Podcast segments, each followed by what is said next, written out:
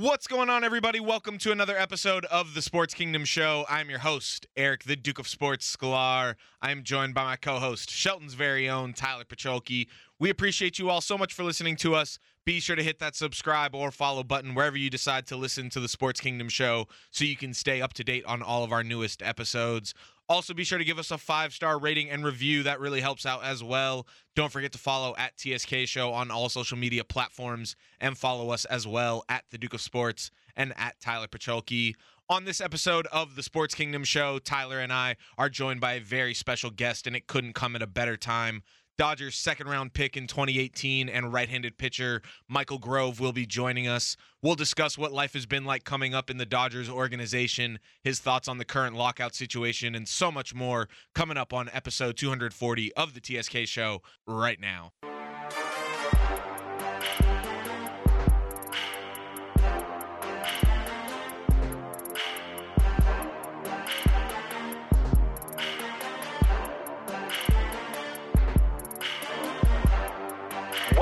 To the sports kingdom. Sports kingdom. Welcome, welcome for the sports fans.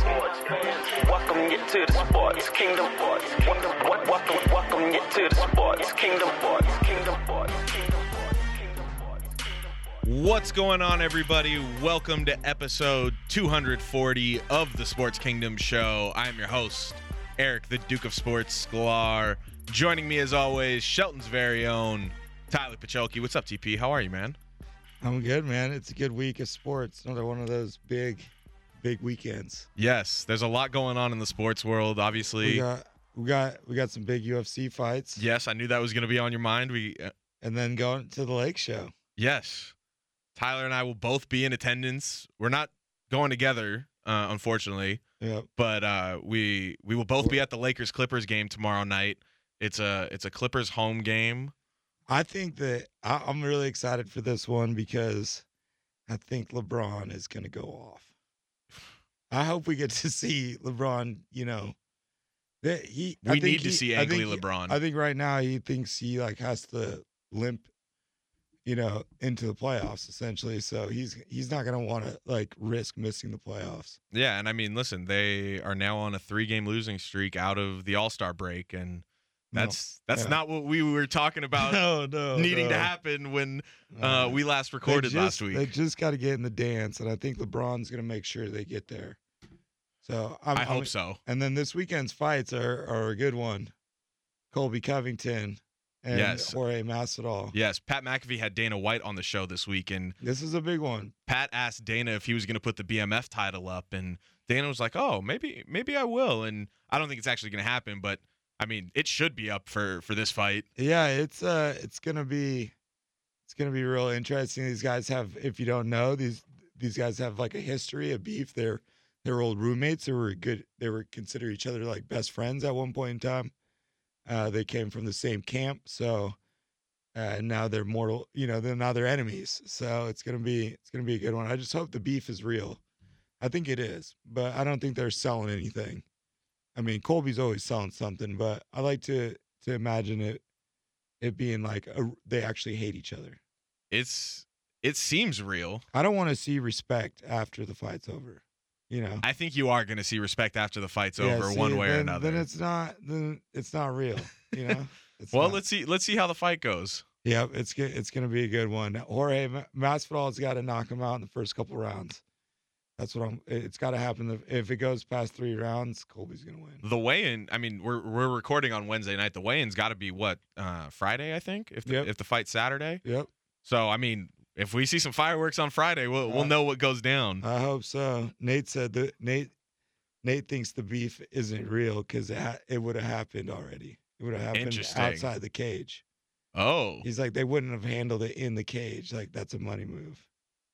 that's a good point. So we'll see. Nate Diaz is a smart man. He is. He know that's a guy that knows how to sell a fight. Yes.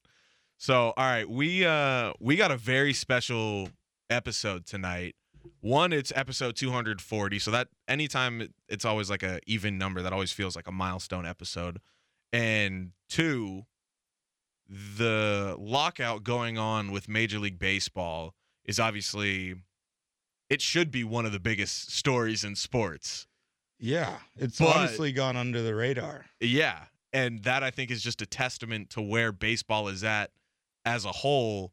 And we have the pleasure and privilege of talking to a current baseball player tonight on the episode. So Yeah, super stoked.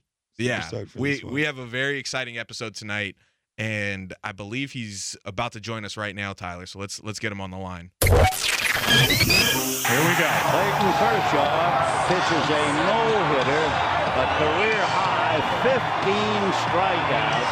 He's a new all-time hit king in Major League history, number two, five, eight. My, oh my! line to left field, moment after moment, memory after memory. The Dodgers have done it again. High fly ball into right gone. Muncy hits this ball to deep right field. Forget about it. Muncy with a splash hit. Varitek and A-Rod going at it. Swing and a drive. Absolute madness. It's going to take forever to get this thing straightened out. And strike three. Dodgers have won it all in 2020. Joining us right now on the Sports Kingdom show, former West Virginia Mountaineer and current right-handed pitcher for the Los Angeles Dodgers. He was a second-round pick in 2018. Michael Grove. Michael, thank you so much for coming on the show tonight. How are you, man? Pretty good, guys. Uh, thanks for having me on. Excited. Yeah, we, we appreciate you taking the time. Obviously, uh, kind of a, a frustrating time, uh, like you were saying a, a minute ago before we got started. Um, but you had some downtime, and obviously, what better uh, time to come on the show than right now? Yeah, for sure. There's a lot going on. Uh, baseball's, you know, a lot of the headlines right now.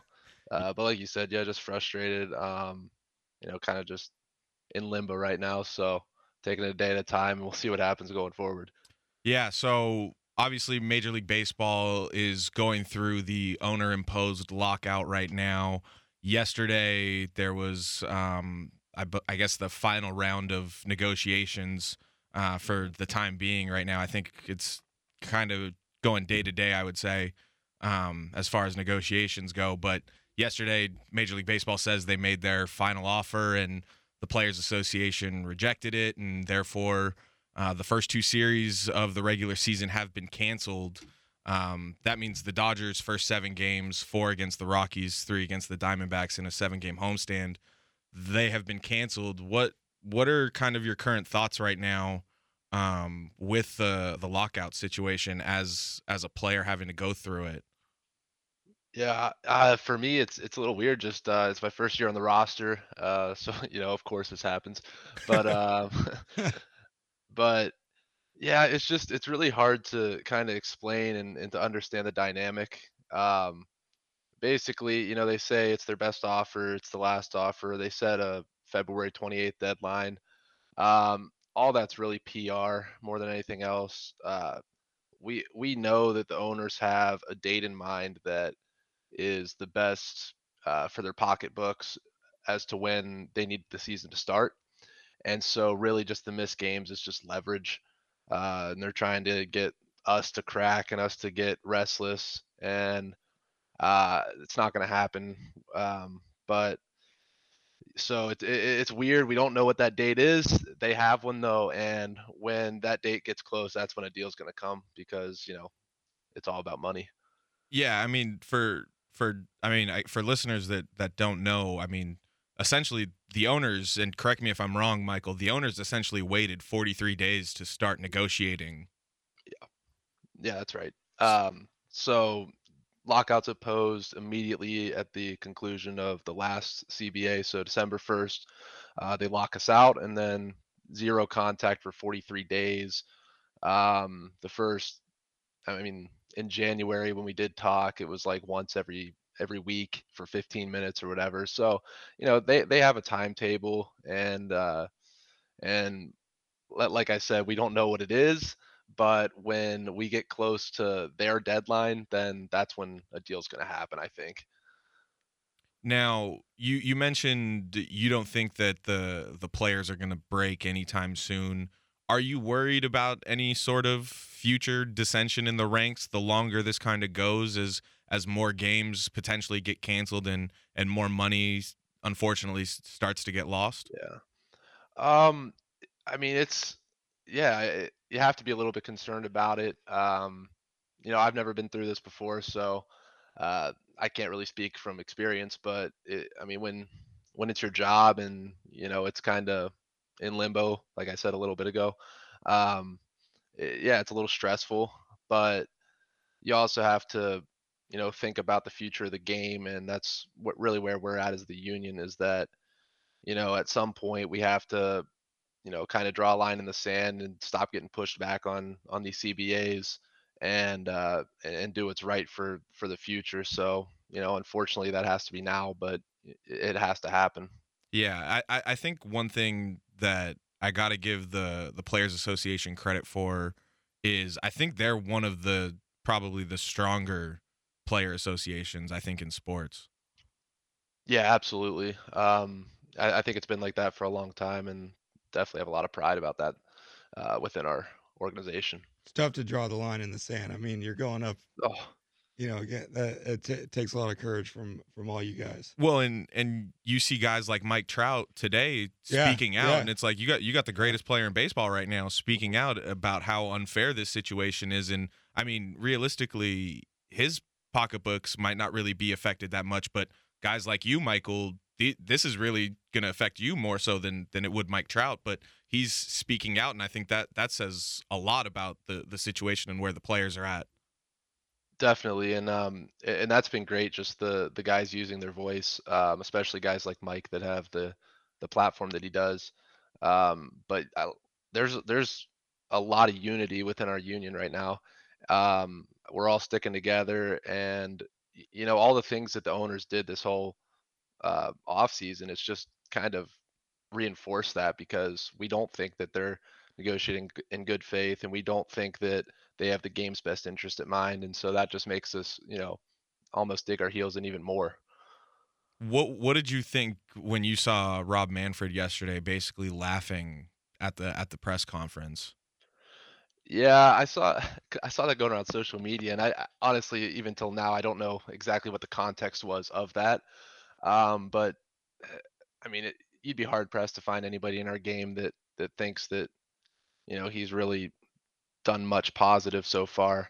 Um, but just I mean, at a time when we just came out of COVID, uh, I mean, we you know the CBA is ending at the end of the year, and just the lack of communication and kind of the just the strategic delays that they they've used the entire uh, the entire 2021 season and then obviously all of this off season to try to really you know corner us into a deadline it's just you know it's the same thing that they've been doing for for years so we're we're trying to trying to resist it this time What do you think is one thing that fans should know about what's going on that that you don't think is being said in the media or maybe not being portrayed right by the media?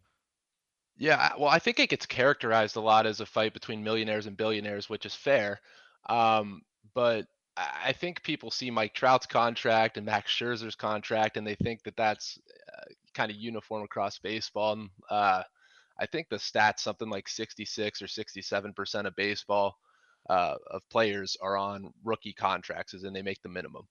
Um, so you know, this is really not about those guys that have the three hundred million dollar contracts, which are you know a di- or you know few and far between.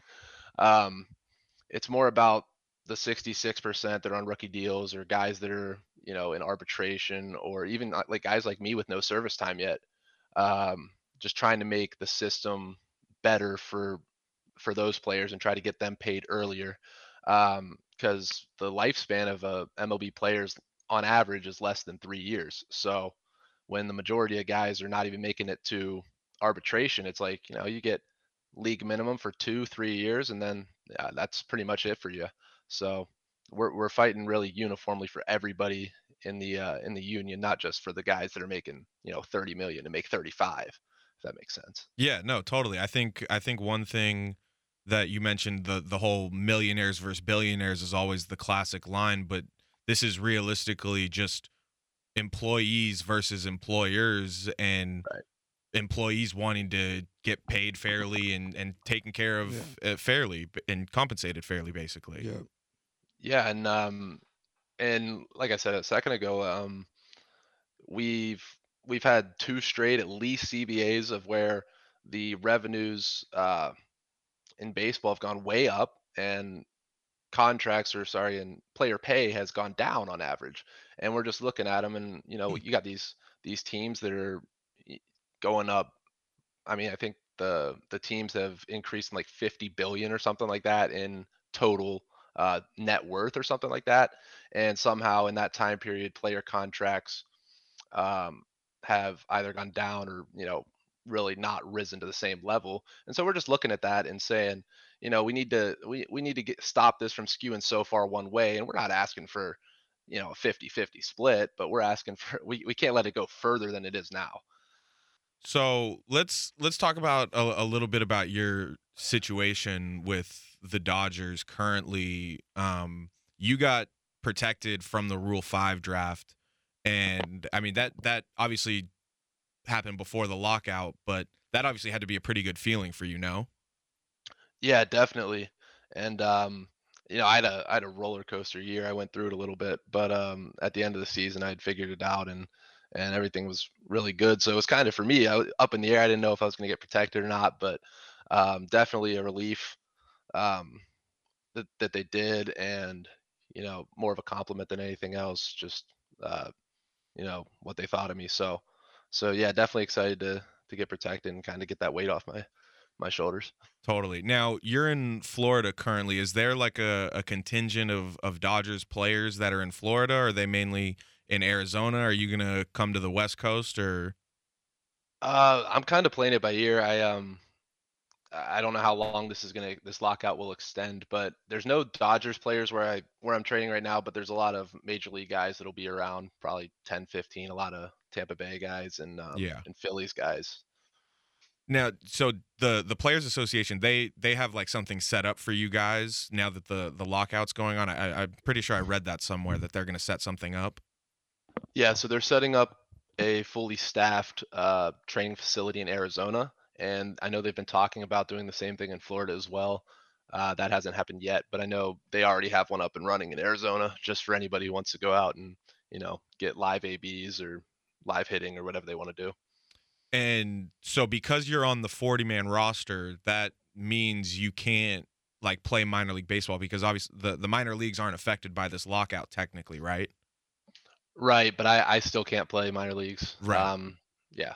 Now, I, I saw Bryce Harper post about having a, an Asian team hit him up about possibly doing something while the lockout is going on. Has that crossed your mind or any other players that you might be in contact with? Has that crossed people's minds uh, about Uh, this? Yeah, I I don't nobody that I've talked to. Um, I think that it's a little bit too close to. I don't want to say close to a deal, but I I just think that there's too much uncertainty right now about. Yeah. I mean, this could resolve in a week, theoretically. So I don't think anybody's really making a ton of moves that way. But I mean, if if something crazy happens, then you could see people uh, start to look into that that kind of opportunity. All right. So you you grew up in West Virginia and you attended West Virginia University. Was that always the dream for you to be a Mountaineer and play baseball for the Mountaineers? Uh, honestly, uh, no, I, I didn't even know I was going to play baseball until probably my junior year. Um, I grew a bunch and started throwing really hard, so that made it easier. But uh, I, I didn't get recruited a ton. I kind of pick and chose different places to go to showcases. So I started out and uh, went to like a showcase at Richmond and got an offer. And I was so I, I basically like started at these smaller schools and kind of trying to see how good I was, and would go to a showcase at a bigger school and then a bigger school, and eventually got an offer from WVU. And um, my sister and a lot of my friends went there at the time plus you know big 12 baseball is what it is and uh, i really like the direction the program was going so i jumped on it And then you you ended up uh, actually getting hurt in college, right? And then having having to have Tommy John surgery. What what was that like?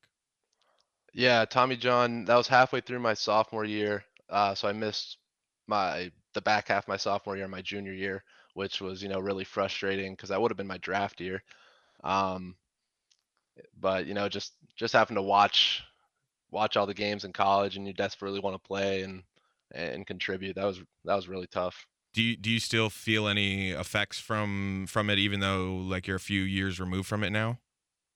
Uh, nothing physical. No, it, it, it takes a little bit um, just for feel to come back. I mean, I missed full two s- or two full seasons essentially, so it just took a little while to to get my rhythm back and my pitches and and all that. But physically, I feel great. You got any uh, crazy stories from Morgantown? Oh man, I don't I don't know if I can tell any of them. I, I'm a big I'm a big Pat McAfee fan. I, I I'm I Oh, follow me his too. show, so it I just know he's got some some wild stories. So I thought I thought maybe I could get you. I think he's more at liberty to to talk about it than I am. No, but he, no, he's he's a great great great uh I guess sportscaster now. Oh, But I, I, you can't even killing the game. Yeah, you can't even guy. uh, box him into sports though. He he does everything. Yeah, he's hilarious. I love that guy.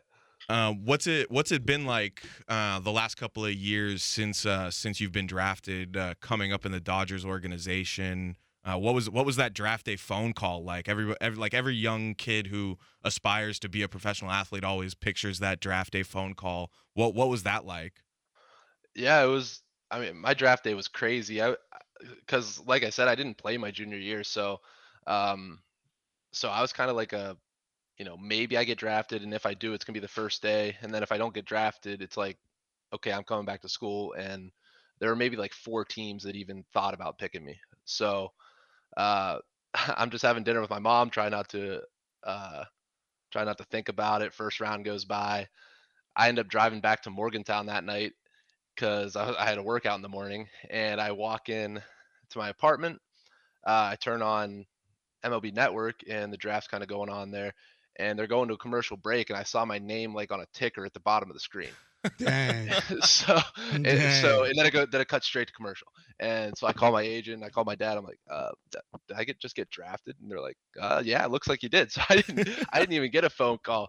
Uh, Oh, we, we man. hadn't talked to yeah, we hadn't talked to the Dodgers since probably I got I think the draft was on a Sunday and it was I I think we talked to him on Thursday or Friday, but I didn't talk to him the whole day. I was just trying to stay away from it. And then yeah, so I turned my TV on in my apartment in Hmm. Morgantown and, and I just see my name on the screen. That's how I found out.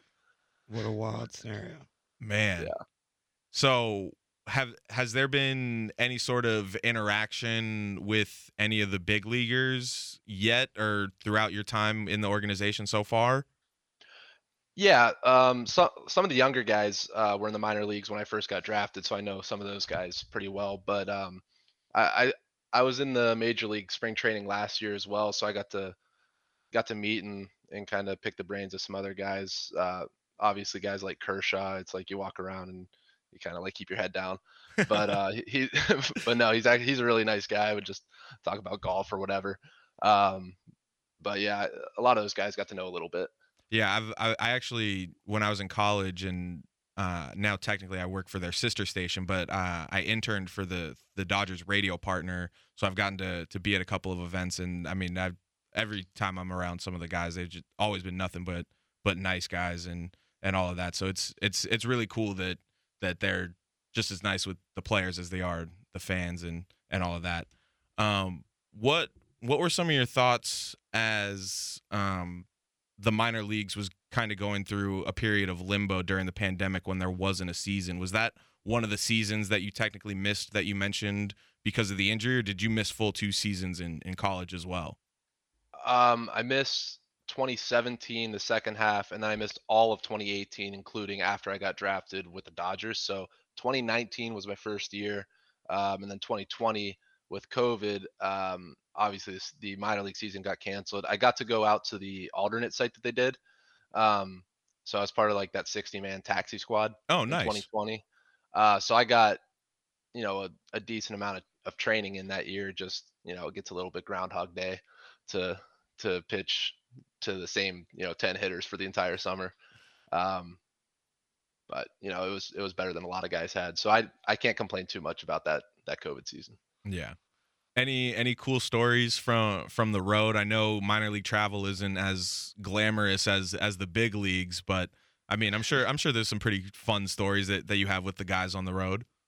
Oh man, yeah, we have we, we have a ton of good stories. Again, it's like what can I tell you? But um, we, so like last year, last year we were just on a big poker kick. Uh, so we we just find any anywhere we could to play poker. You know, we, we I think we sang karaoke on one of the buses uh, for six and a half hours on the way from Damn. Amarillo back to Tulsa. it was insane. The coaches hated us, but but a lot of fun. Yeah, it, I mean those minor league seasons are a grind, so it's it, you always get tight with the guys and it and and grind it out together. A lot of good stories. Did you did you have to or did you get to experience any any guys coming down from the big league team to do like a rehab assignment or anything like that? Were were the games any different or anything like that? Oh, in um in 2019 when I was in Rancho Cucamonga, where which was high A at the time, um, and 45 minutes from LA or so, there'd be a lot of guys coming through there. Not so much in Tulsa. I can't. I don't know if we had any, but you know, it, it's it's pretty cool though because there's all kinds of Dodgers fans. I'm talking about, talking about Rancho. Um, you'd, you'd have you know a thousand fans there before the game started, and these guys would have to go over and and sign stuff for 30 Yeah, it's- minutes. It's not far from Uh, LA at all. Right. And you know, the guys were great about it. Um I'm trying to think like AJ Pollock was down there. Uh man. I think Se- yeah, Seager was down there. Uh Muncy might have been there, but yeah, just really cool cool environment when they when they're there, you know, got a lot of fans coming out for them. kind of kind of going back to the lockout uh i guess and not not not essentially the lockout but major league baseball as a as a whole and i think one of the things that a lot of fans talk about is the game's image and, and marketing and, and all of that what do you what do you think um major league baseball can do to to kind of market the better market the players better or do you think that's kind of up to the players themselves to to market themselves Um, I, I think it's both. Uh, because I think that is the answer is you need to market your superstars better. Uh, because the NBA does a great job of it, right? Like, you know, Yeah. people almost follow the superstars more than they follow a team. And uh, but players in the MLB are, are not as proactive, I don't think, on social media and, that, and those types of platforms. Like a guy like Trevor Bauer, uh, even though he's going through some stuff right now, has a huge social media following and he's done an unbelievable job um, marketing himself. And, you know, he obviously has a really big brand, but a guy like Mike Trout, uh, who might be the best player ever, it's like he just not isn't that active on social media. So uh, I, I think that the league needs to do a better job of really capitalizing on the uh, on the superstars, but players, if they choose to, can also uh, do it for themselves. Yeah, I mean, Mike Trout put out a statement today on Facebook. If, if that tells you anything about who Mike Trout is, that's Yep, he's about as low key as it gets. yeah. I mean, he he could walk probably almost anywhere in in L.A. and Southern California and probably not get recognized. It's it's pretty wild. which is crazy. Yeah. Yeah. Um, any any thoughts on spider tack? I don't I don't know if you're um I don't know what your uh, ritual is as far as that goes. I know it was a hot topic uh, last season, obviously with the the majors cracking down on it. Were they doing checks in the minor leagues as well, like they were doing in the majors? Yeah, they were doing it the same way. It was for me, it would be after the first inning and then after the fourth inning, something like that. Um, yeah, I mean, again, it's like it's probably good for the game. I just don't think that when they did it was appropriate. It's like you know, you're right in the middle of the season, and you're gonna make guys switch stuff up. And I know Tyler Glasnow, um, partly attributed his injury to it Yeah. but um, yeah, it was just bad timing for me. And inst- and part of the problem is that instead of like addressing the reason why people are using uh, sticky substances, the league just bans them and has no alternative. And the reason is that these these balls, when you first get them, they're they're they're almost like chalky. They're just slick. And so the the reason people first started using uh, the su- the substances was just to get a grip on the ball. And the spider tack was probably taking it too far. I don't know if you guys have ever grabbed that. I, I mean, I've seen the videos of demonstrations. it's it's pretty wild. Yeah, and it and it's insane. And some guys abuse it way more than others. But um, just I- yeah, I thought that in the middle of the season to change that with having zero alternative was a little bit unfair. Yeah, because I think also not only were pitchers like some pitchers were obviously trying to do it to to get an advantage, but also pitchers were trying to do it to also protect batters because they're throwing so hard and sometimes they can get wild. Yeah, that's that, that that's originally why people started using anything is to get a better grip on the ball. Um, and a lot of it had to do with like climates where if you play in Florida and it's super humid, like the ball can feel different than when you're playing in LA and it's and it's dry. That's just an example, but um, it, it's just to get a consistent feel on the on the ball, and these balls are just a little bit slick. So to me, it's like either create a like pre-rub the balls with something that has just a little bit more tack, or you know have one item that is that is legal and universal that you put on the mound next to the rosin if you wanted to. Um, to me, I think that would make sense, but yeah, they, they don't ask me. yeah, I mean, well, I think I think a good analogy would be, and I, we mentioned Pat McAfee earlier, but it's like Pat McAfee talks about how there's a certain set of footballs to where the kickers only use that set of footballs, and the equipment managers have a certain time before the game to kind of like break those balls in and kind of rub them up. So I mean, I've, he's he's mentioned some stories of putting yeah. them in dryers, things like that, to kind of get the ball more of like more comfortable for the kicker and the punter to to get a better kick out of it. So I think that that would be something like a good analogy I think for for what pitchers are trying to do with trying to use substances on balls, not necessarily spider tack. I think that I think that was probably taking it a bit too far, but like I've heard players use sunscreen, rosin, type other types of yeah. substances that that aren't as egregious I think as spider tack. Yeah, definitely. There were a million things that people were using, but um, like you said, it's just and and they do they rub the balls with like mud before the game. But I mean, if you got a brand new ball, it's just it's something about it. It's just a little bit chalky, and uh, like you said, just just find something that is consistent and you know you rub the ball up before the game with it and everybody's good to go and everybody's got the same ball uh, i mean i think that makes sense it was just it's just so weird to make such a big change with having zero kind of alternative to it or balance to it, I guess. Totally. Now, with with the lockout going on, what's one thing you're kind of focusing on right now as far as training to to kind of get yourself ready for whenever this season starts because you're you're going to have a chance to make the big league team this year whenever spring training starts, right? Right. Yeah. Yeah, so uh for me, honestly, it, it's just this is time that I can work on on delivery and on uh, just different pitches and things I'm trying because I get two bullpens a week and there's no there's no start I have to make. So um, it's going to be a little bit difficult just knowing when to build up and get ready to throw three innings or whatever it is.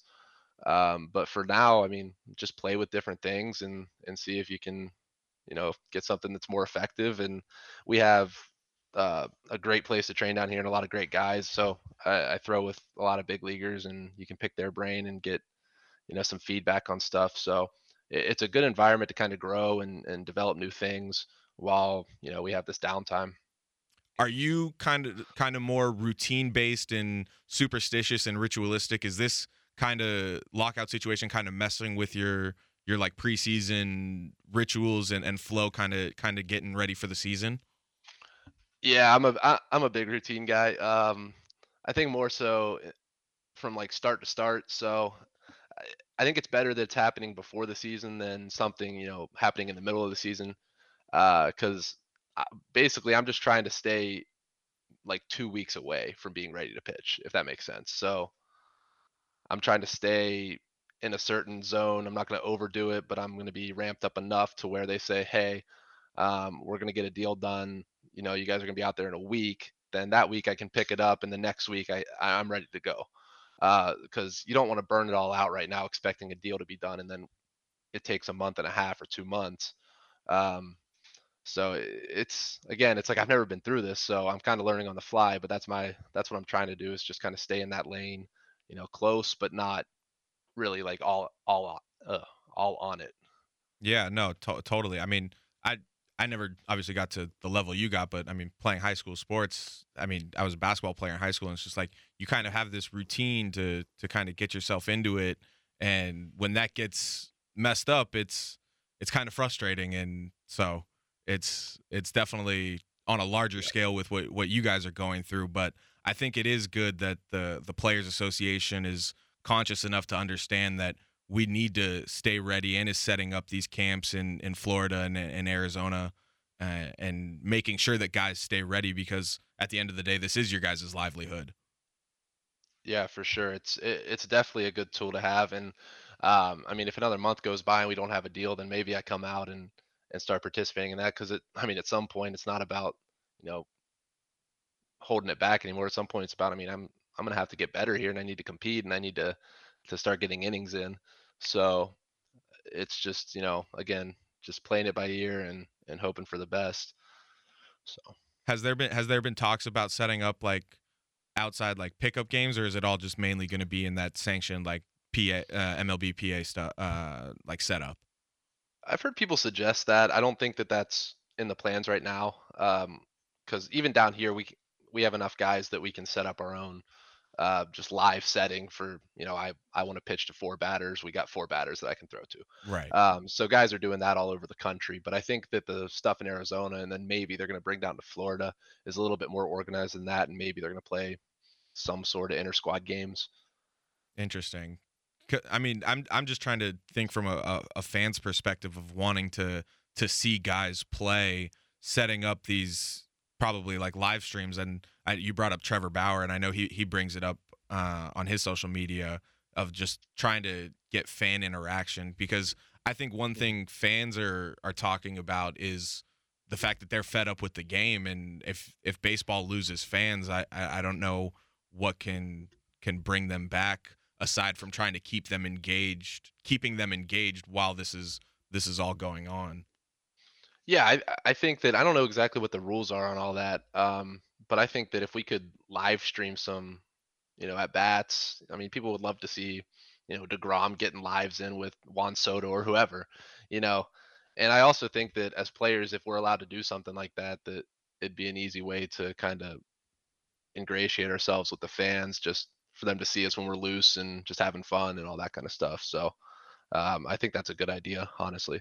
Yeah, it's. A, I think I think it's a much more intimate setting with it not uh, being a, an officially like sanctioned game. And I mean, I think what uh, ESPN does during the All Star game, where where they mic players up, and they've kind of started to do it during the the regular season. I think I think they need to start doing it more. I think I think it's a great way to incorporate um, the players and marketing them better to to get back to that conversation a little bit. Yeah, I agree with you. I just think that all, yeah, I think all those things are great for the game and um and just getting to know the players a little bit more because you know you don't you don't see a ton of emotion out of them on the field other than the bat flips and that kind of stuff. But uh, just I I just think in a setting like a like in Arizona right now, it would be interesting to just hear kind of the chatter between the guys and just you know friendly uh, banter and all that kind of stuff. Totally, it'd be fun. Totally. Well, all right, Michael, we, we don't want to take up too much more of your time. Uh, we know it's late, obviously, on the East Coast. So uh, thank you uh, so much for coming on. Um, why don't you let the, the listeners know where they can follow you on, on social media so they can uh, keep up with you during this lockout, and then whenever the season uh, starts, they can they can keep up with you throughout the season. Yeah, for sure. I appreciate you guys having me on first. Um, but Instagram and Twitter both m grove underscore two uh, give me a follow and keep up with the off season and and hopefully the end of the lockout coming up soon. Yes. Hey, good luck, man. Thanks for coming on. It's you've been through a lot already. Um, I feel like you're set, you're battle tested. You're ready to go. That's right. Yeah, I appreciate it. Um, yeah, man. I'm I'm excited for you. It's gonna be good. Yeah, hopefully it's all uh, clear skies going forward. Yep. Yes.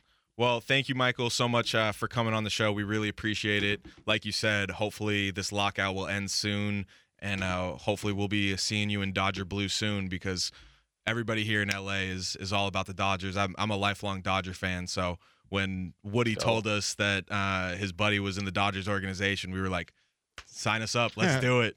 So that's a squad. Yes. Uh, we, we appreciate your time, man. Thank you so much. Yeah, thank you guys. It was great. All right. With that, that wraps up episode 240 of the TSK show. For Tyler Pacholke, I'm Eric, the Duke of Sports Sklar. Be sure to rate, review, and subscribe on Apple Podcasts, Spotify, the iHeartRadio app, or wherever you decide to listen to the Sports Kingdom show so you can stay up to date on the newest episodes of the show. Don't forget to follow at TSK Show on Facebook, Twitter, and Instagram. Follow us at the Duke of Sports and at Tyler Pacholke. We appreciate you all so much for listening. Stay tuned for the next episode of the TSK show. Peace.